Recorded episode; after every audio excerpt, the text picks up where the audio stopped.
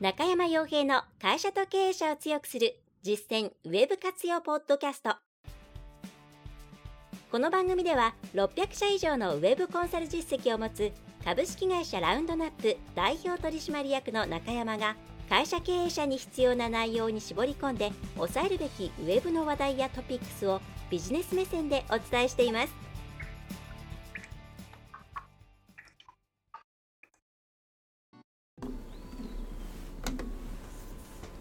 皆さんこんにちは。ラウンドラップコンサルティングの中山です。それでは本日もですね会社と経営者を強くする実践ウェブ活用ポッドキャストそれから YouTube の方ではですねウェビナーの方を始めさせていただこうと思います。ぜひともですね最後までお聞きまたご覧いただければと思います。はい、えー、早速ですが今回テーマとしてはですね、えーまあ、サービスの価値、まあ、どういったそのサービス商品やサービスというものをあ、まあ、商品やサービスというものに対してどういうこう価値をつけていったらいいのかというところについて、えーね、取り扱っていければというふうに思っています。まあ、具体的にはですねそのサービスって、まあ、よくですねその本本来持っている価値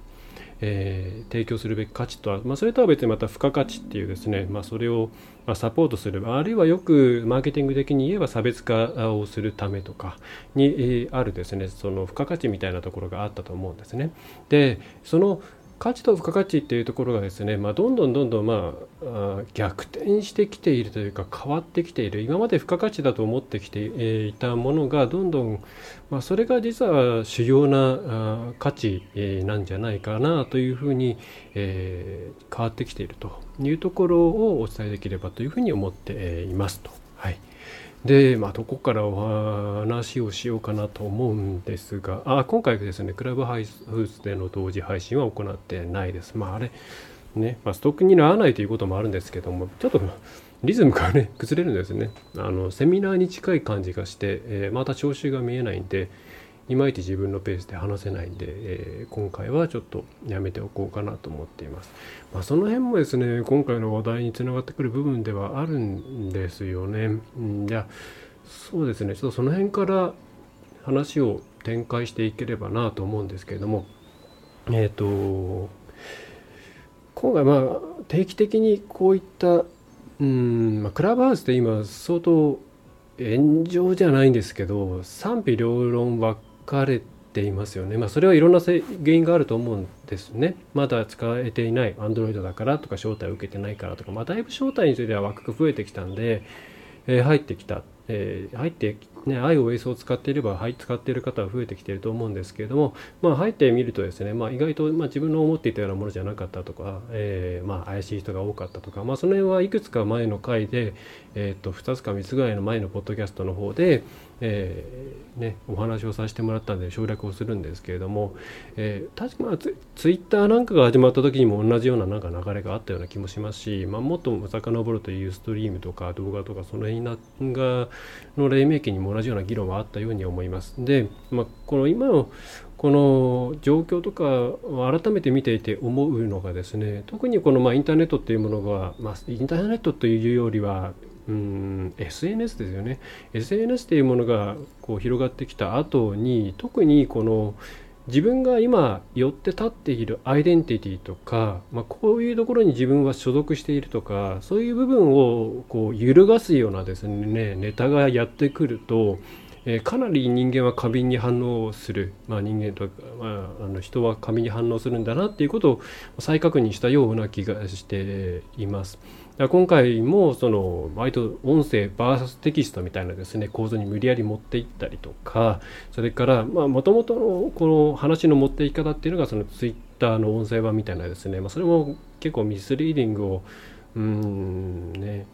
呼び起こすものじゃないかなというふうに思うんですけども、まあ、そういう対立構造をこう持ち出してきたりとか、まあ、本来並列、ね、してしかるべきものですし別にそれが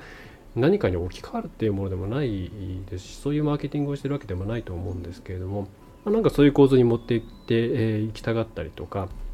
まあ、それから、えー、何でしょうね特有のですねその場自体そのツールとしての良し悪しとか、え、システムとしての良し悪しっていうものを語るのではなくて怪しい人が入ってるよとかつまんないよとかそういうですね、まあ、人間でいうと割と人格攻撃に近いようなところで、え、いろんなことを言うケースっていうのもたくさんあって、まあ、あのやっぱりその人間の、まあ、よ今まで寄ってたか寄って立っていた自分たちのうん、情報収集の手段とかコミュニケーションのやり方とかですね。考え方っていうものが揺るがされることっていうのは今相当過敏に反応が生まれるっていうことを感じました。でそれがやっぱりですね、まあ、なんでそう思うかっていうとうん、まあ、その貴族意識とかそれから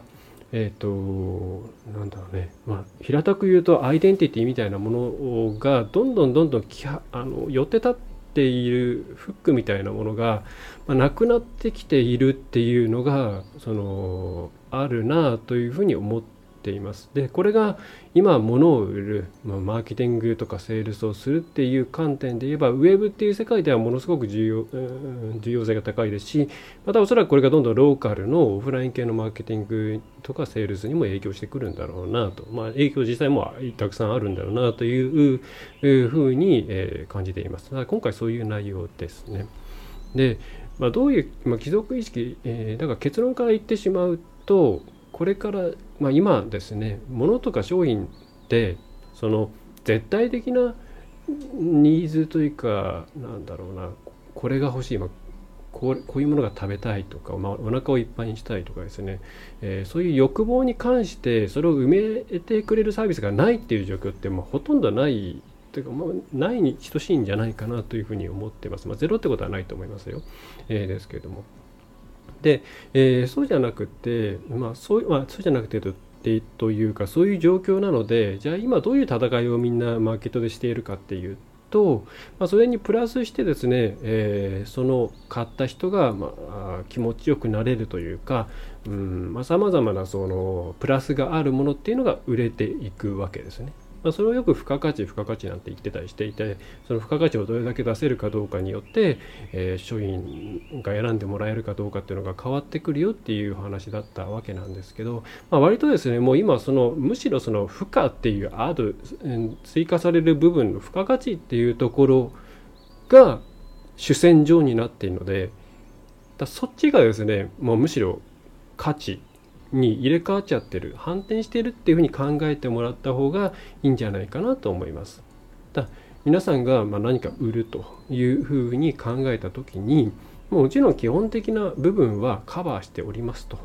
でその上で、えー、こういうですね、えー、いろんなプラスがありますよっていうそのプラスの部分をとにかくマーケティングにしてもセールスにしてもいかに作り出して受け入れてもらってえー、そしてそこに共感してもらえるかどうか、まあ、さらに言えばそこに共感する人たちのグループであったりコミュニティであったりそれは実際につながってなくてもいいです。それを例えばある製品を使っている人間であるというようなそういう自分に対しての、えー、フック、まあ、そういうつまり貴族意識ですね。そういったものをつけることができると強い。だからまずもちろんそのえー、貴族意識とかアイデンティティみたいなものとかどこのグループに属するかとかそういったものをその提供するこちらからそのこういうのどうですかっていうものを提供するそういったものが受け入れられるかどうかっていう第一の段階があるわけなんですけれどもで、えー、売る側としてはそういうものをちゃんと提供してそこにジョインしてもらってで使い続けてもらう。っていうのがそれはこれからのものを売る時には必須の考え方になってくるんじゃないかなというふうに思います。まあ、これが今回のテーマですね。でちょっと前提としてそのうん自分が寄って立っている価値観というか、まあ、貴族意識みたいなものがなくなっているっていう話なんですけれども、まあ、どんどんどんどん破壊されているわけなんですよね。でそれは別にいい悪いではなくて時代時代の流れとしてそうだと思うんですがもともとですね、まあ、人間その狩猟採集とかをしていろんなとこをぐるぐるまあ回っていたところが、まあ、農耕とかによを始めることによって、まあ、ある地域に定住するということで、えー、またそこで人数が増えていって、まあ、グループとかですね貴族意識っていうものが一段と高まって、まあ、その基本的にはその農耕文化っていうもので、えー、人間の文明っていうのはどんどんですね、まあ、発達していてで、えー、今に至ってくるわけですよね。うん、で狩猟採集っていうのはどうしても規模感が賄えないとか、まあ、いろんなメリットがあるっていうのはいろんなあのまたちょっと別の話なんで、えー、飛ばしますけれどもあの、まあ、規模を維持したりとかするためにはそういう、まあ、どんどんいろんな装置が必要になってくるわけですね。でそうすると歴史の中で言えばそのいろんなものがあります、まあ、最初で言ったら多分宗教とか、えー、いうところですよね。人を結びつけるためにそういう装置が開発されていったしそれから、えー、ね、今差別とか区別とか言われるような時代、えー、内容が多いですけれどもその人種だったりとかですねそれから、まあ、性別もそうですけど、まあ、職種とかですねいろんなもので自分たちをグルーピングしていってで私はこれこれここのこういうあれでこういうあれでっていうものによって立って人生、まあ、何十年かを生きていくっていうのが基本的な姿だったわけですよね。でそれがじゃあ今今までどうなっていったかというと、まあ、まずそのま、共同体地域ですよね。っていうものの遅延みたいなものはどんどん外れていっているわけですよね。そこに入ったところでじゃあ地域の人とコミュニケーションを取るかっていうと、まあ、取らない人の方が圧倒的に多いわけですよね。で、えー、それからじゃあ会社っていうものにどれだけ貴族意識を持つかっていうと、まあ、これは人も、ね、世代前の人たちであればその会社に対して終身雇用っていう形で、えーねえー、この会社の人間なんだっていうふうに人生を送ってきたわけなんですけども、まあ、少なくともまあ私たちのような、まあ、私が私が今39ですけれども、まあ、それから下の世代にとってはですねそんなに会社に対して貴族意識を持つっていうようなマインドはもともと持ってないわけなんですね、まあ、だから私なんかは卒業したらすぐ起業しちゃったわけなんですけれども。えー、でそれは今の、まあ、Z 世代とか、まあ、それからそれの下の人はよりよりそうなわけで、えー、そういうアイデンティアイデンティティすら持つことを許されない時代なわけですね、えー、なので皆さん例えばですね、え今よくまあ話題になってしまうようなオンラインサロンとかですねそれからまあ特定のグループとかですね、まあ、あるいは目に見えないようないろいろなこう小規模なローカルなちょっと問題のあるグループとかに所属してしまって問題が起きるみたいなニュースがまあよくあるわけですね。はい。あの別にオンラインサロンがダメって言ってるわけじゃないですね。そういうあの小さな小規模なものがですね、えー、たくさんいろんなところに乱立していて、えー、小さなグループを作っているっていうのはそういうところが背景にあるように思います、はい、でそれを加速度的に進めていたのがまたコロナなんですよね。でこれがまあ大きなダメージ。これがあの今までっていうのはそのあんまり産業構造に影響していたわけではないんですけどもコロナによって相当産業自体にダメージがいったので、まあ、やっぱりその企業がちゃんと生き残っていくためにはとかそういう部分まで含めて動いているので、まあ、ある意味こう硬い変化になっているとでその硬い変化になっていた結果うん何が失う失うっていうとなんか交代なんで、まあ、何がなくなったかっていうと、まあ、より遅延とか会社に対しての帰属っていうものが、まあ、特に遅延場所かなっていうものが落ちたなっていうふうに思います。はい、だそれはつまりまあリモートですよ。でもどこからでも仕事できちゃう一応っていうことを、まあ、一旦体験してしまったっていうのは非常に大きいと思っていてで、えー、あれ会社っていうのは別に集まる必要はないんだなと。どこどこの会社っていうのは集まる必要はないんだなと。で多分この後ですねその働き方っていうものがそのいわゆる正社員っていう形から、まあ、その副業みたいな流れも出てきていると。副業っていうのはそのサーブとしての副業もあればマルチプルっていう意味での副業もあると思うんですけれども。これが進んでいくとですね一つの企業に対して、えー、そのコミットするっていう、えー、考え方自体がまた薄れていくと、まあ、複数のいろんなところに自分がこう所属していくとっていうふうになった時にやっぱり皆さんどこに落ち着いてくるかっていうとあの自分って一体何なんだろうっていうところに落ち着い絶対来ると思うんですよね。でそれがもともとあんまり気にならないか何らかの強烈な体験なんかによって自分はこういうところを目指してこうやっていくんだみたいな人っていうのはもともと一人で頑張ってきた人ですね。だあの名経営者とか 有名な、えー、なんだろうな、えー、ビジネス界で有名な人とかって大体そういう感じじゃないですか。ね。あのなんか小さい頃に強烈な体験をしましたとかなんかどっかで、えー、なんだろうな若い頃にこういう大きな衝撃なを受けましたとか、えー、そういうのがあってもうそれがガツッと体の中に刻み込まれてしまっているような人っていうのはそこでどんどん走っていけるんですよね。なんでかっていうとそれをずっと自分の中の柱として持っていけるんで、えー、迷う必要がない、はい。でも大半の人はそうじゃないわけじゃないですか。例えばまあ私なんてもうほとんどこう人に会わないで仕事をする。話すとかはもちろんありますね。話す画面越しに話すとかテレカンするとかってのはいっぱいありますけれども物理的に人に会うってことはないですしそれからあの会社で一本も外に出ないことも多々あるんですよね。ご飯なんていうのは買って行き途中で、えー、買ってき、えー、て、えー、置いておいたりとか、まあ、あるいは頼んでしまったりとか、うん、あるいはまあお腹が減らなければ食べないっていうこともありますからえそうすると、まあ、今この空間っていうのはそんなに広い空間でもないですし常駐してるスタッフがいるわけでもね、えー、ないですからリモートであの別の場所で常駐っていうのはありますけれども、えー、なので、まあ、全然合わないしそれからあのー、なんだろうね、えーと、防音性とかそういうことを重視している関係で、まあ、ほぼ全部、えーと打ちっぱなしのコンクリートですね。で窓も大きいのはあるんですけれども、えー、まあ、一応プライバシーとかのことも考えて、えー、ほぼ全面をですね大きなロールスクリーンで覆っちゃっているんでなんか昼なんだか夜なんだかよく分かんないまま仕事していますと、まあ、さらに言うとですね、えーと、今2月ですね、はい、2月18日、まあ、この季節感も非常に薄くてですね、えー、あれこれから夏になるんだっけ？冬になるんですだっけ？っていうのがよく分かんないですね。うんまあ、いろんな要因があると思います。あの車で通勤しているからとかもあると思いますし、まあ、外に出ないからっていうのもあると思いますし、まあ、あとは、えー、集まれ動物の森を南半球でやっているからということもあるかとは思いますけれども、えー、まあ、ちょっとその辺はさておきですね、えー、まあ、ただ私全然これにストレス感じてないんですよ。多分そういうタイプなんだと思います。うん。あの大学にいた時にもずっと図書館にこもっていて何の何の問題もない人間だったんで。ただまあ多分それは大多数ではなさそうな気がしていて、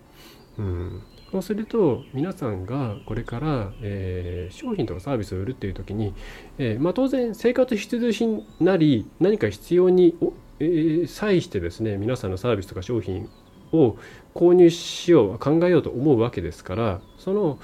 機能としての必要なものっていうのは大事なんですけれどもそこにプラスしていかにしてその、うんまあ、新しい価値観なりそれからそないしその今世界に普通にあるさまざまないろんなその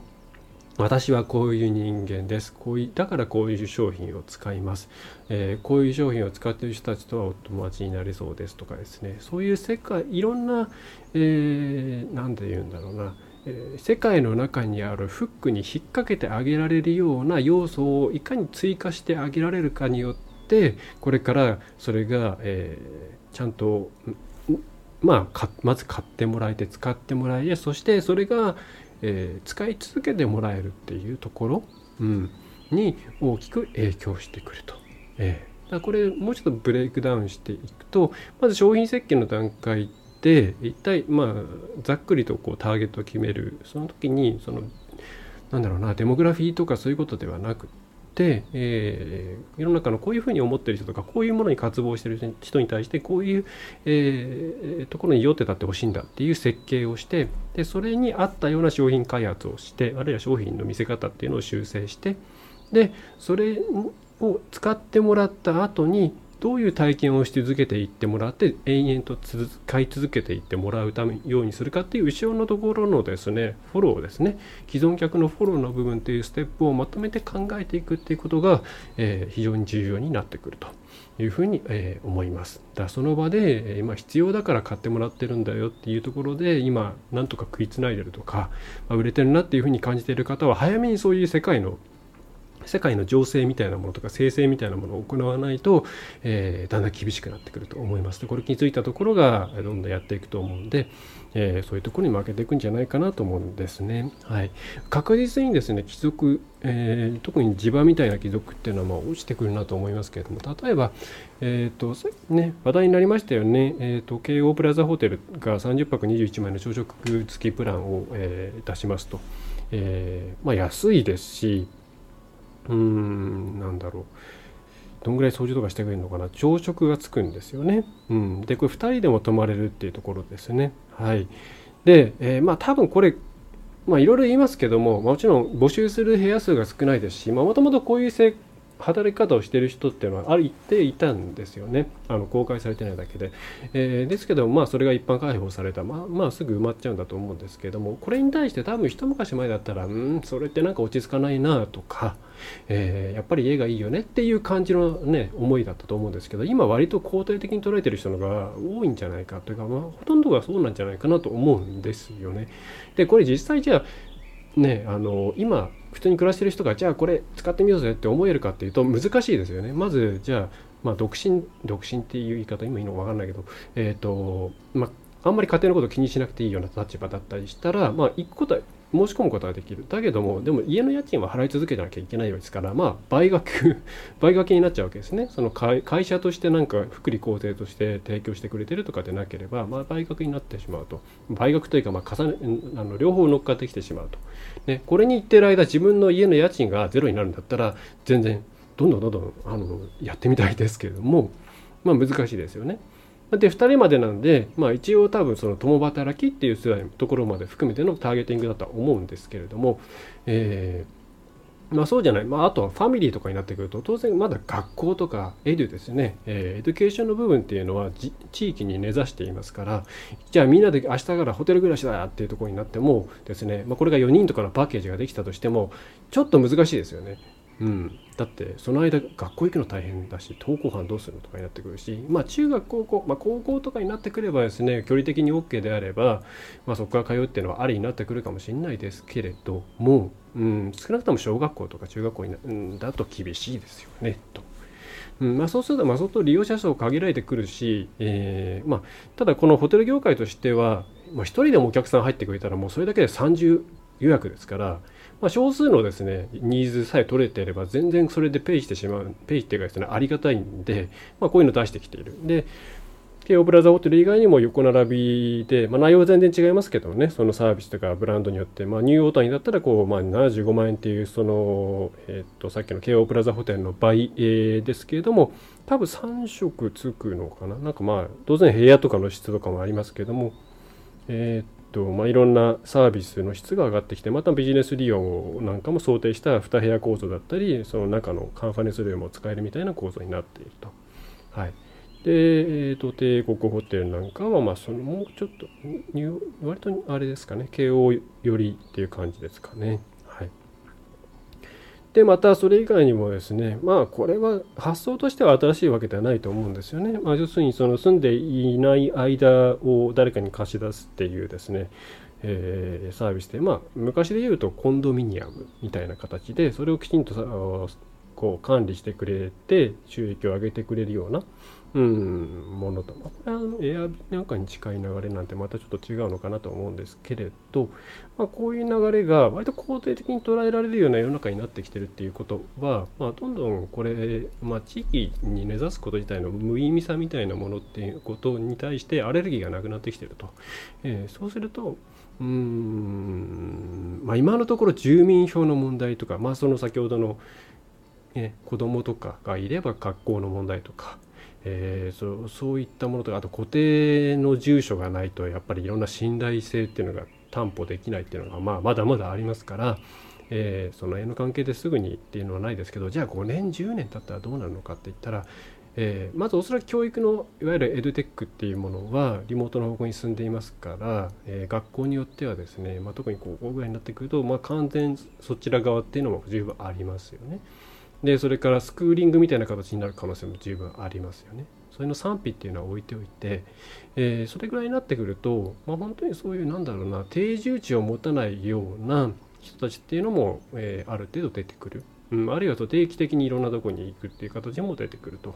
えー、まあ、日本の住宅事情とか、えー、まだまだ一軒家が多いっていう状況を考えたらそう簡単に、ね、あの一気に来るんっていうわけにはいかないと思いますけれども、まあ、そういう感じの価値観が、ま一般化していくんだろうと、まあ、その辺も見据えてさ、えー、今のうちから種まいておこうっていう感じなんじゃないかなというふうに思います。はい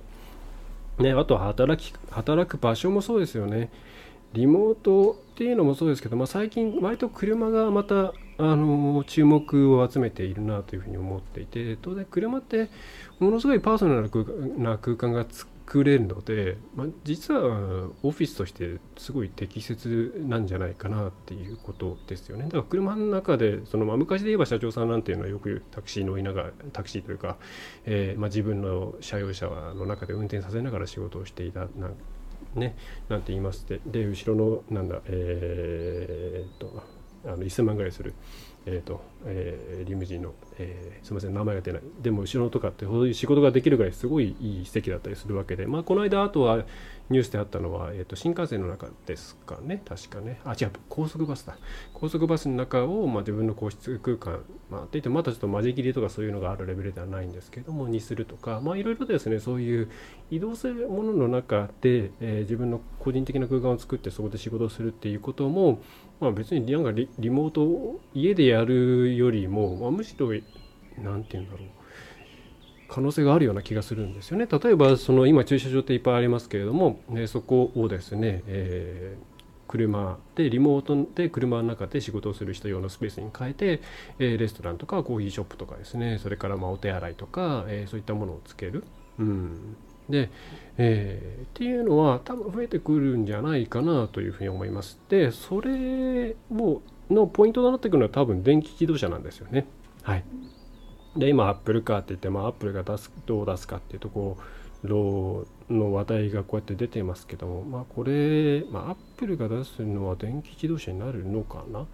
えー、ちょっと多分まだ見えてないのだと思いますが、えー、まあ、各社一応ですね、えー、っと、まあ、テスラは大幅値下げでシェアを取りに行こうとしていますし、まあ、それはいろんなところが参入を始めているからですよね。で、フォードなんていうですね、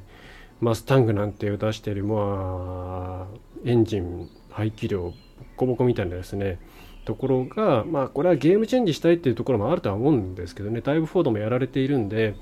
え電気自動車でちょっと市場リセットを図ってそこで攻め込んでいきたいというのもあるとは思うんですけれども、えー、EV にシフトすると。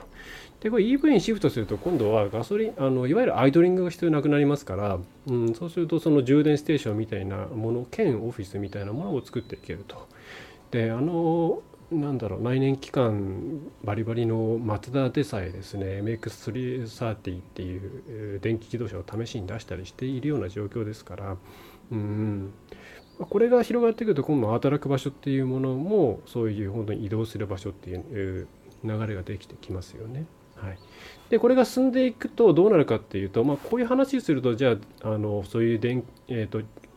自動運転とかから宿泊とかそういう場所がで働き方が多様化することによる変化に対して自分たちのサービスはどういうふうに対応できるかなっていうところだけに着目しがちなんですけども、まあ、それももちろん大事なんですけども、まあ、それ以上にですねそうやって今まで酔って立っていたさまざまな、えー、縛り良くも悪くも縛りみたいなものがなくなっていく世の中の中で自分たちがどういう物語とかどういう、えー、新しいフックですね、えアイデンティティアイデンティティみたいなものを提供できるようになっていえー、どどういう、まあ、そういうものを提供できるようにならななれたら強いなっていう発想に持っていけるかどうかっていうのがすごく重要になってくるというふうに思います。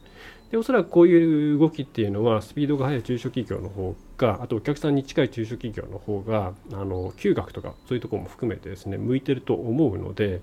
うん今のうちからですねなんかいろんな実験ですねあと商品を出したりとかうん、使ってもらったりとかお客さんに聞いてみたりとかそういうことをして、えー、自分たちはこういう会社なんですっていう、まあ、昔であればミッションとか、うんと、そういう経営理念みたいな言い方をするところっていうのを、まあ、会社の中の人間を、えーと、一つにまとめるっていう方向性でずっと、えー、それは、まあ、基本的には使われていた。あとはま採用とかの時に、えー採用がうまくいくように使われていったっていう部分が大きかったと思うんですけどもそれを会社の商品を売るためにもきちんと活用していくっていう方向で、えー、いろんな実験を今のうちからやっていった方がいいんじゃないかなっていうふうに思います。はいえー、ということで今回ちょっといろんな話を盛りだくさんに入れてしまったんですけどもとにかくですね、えー、よいしょうんただ物を出すっていうことで売れる時代っていうか売れる時代が終わってきているっていうのは多分皆さんとして分かっていると思っていてでただその中で、うん、付加価値みたいなものをつけていかなきゃいけないねっていうのが、まあ、あくまでその本当にサブのそれが付加価値がサブになってきているサブっていう意識のままになってきているんじゃないかなと思います。でもそれよりは、うん、その自分たちのサービスを使ってもらうことによって、まあ、それを、まあ、それは本当に何て言うんだろう最初の一歩にしか過ぎない。それによって何かこういう生き方とか世界観とかそういうものにいけるんだよっていうですね、えー、そこに入ってもらうことが次のビジネスとしては、えー、売るためには重要になってくると、えー、商品はあくまで本当にきっかけに過ぎないぐらいの気持ちの方がいいのかもしれないなというふうに、え思っています。はい、ぜひそんな感じの発想で今後の商品開発とか今のサービスの見せ方だけでも変えてみるとかみたいなことをテストしていかれるとこれから2020年のですね2020年代っていうものをこううまく乗りこなしていけることができるようになるのではないでしょうかという話題でした。はいいやもうちょっと頭の中にあるものをバーって喋ってしまったんで分かりづらいとこあったら申し訳ございませんがうん、まだうちのサービス自体もですね、どうしていこうかなという、ニーズ自体はあるんですけども、うん、なんかね、どういう形にしていこうかなというのは悩み、悩みなので、あんまり大きなことは言えないんですが、うん、多分そこを考えないと、ただのうん、便利屋さんで終わってしまうのかなっていうような気はしていますね。はい。えー、という感じです。はい。えーと、ということで今回の、えー、内容は以上ですね。はい。えー、突っ込んだ話とかですね、これに対してのご質問とかはフォームの方で送っていただいてもいいですし、また、えー、コンサルのえーと、サービスを受けている方は個別にチャットの方で、えー、あるいは定例会の方で質問していただければと思います。はい。えー、それでは最後までお聴きいただきましてまたご覧いただきましてありがとうございました、えー、ラウンドナップコンサルティングの中山がお送りいたしました。また次回もよろしくお願いいたします。いかがでしたでしょうか？ご質問はいつでもフォームからお送りください。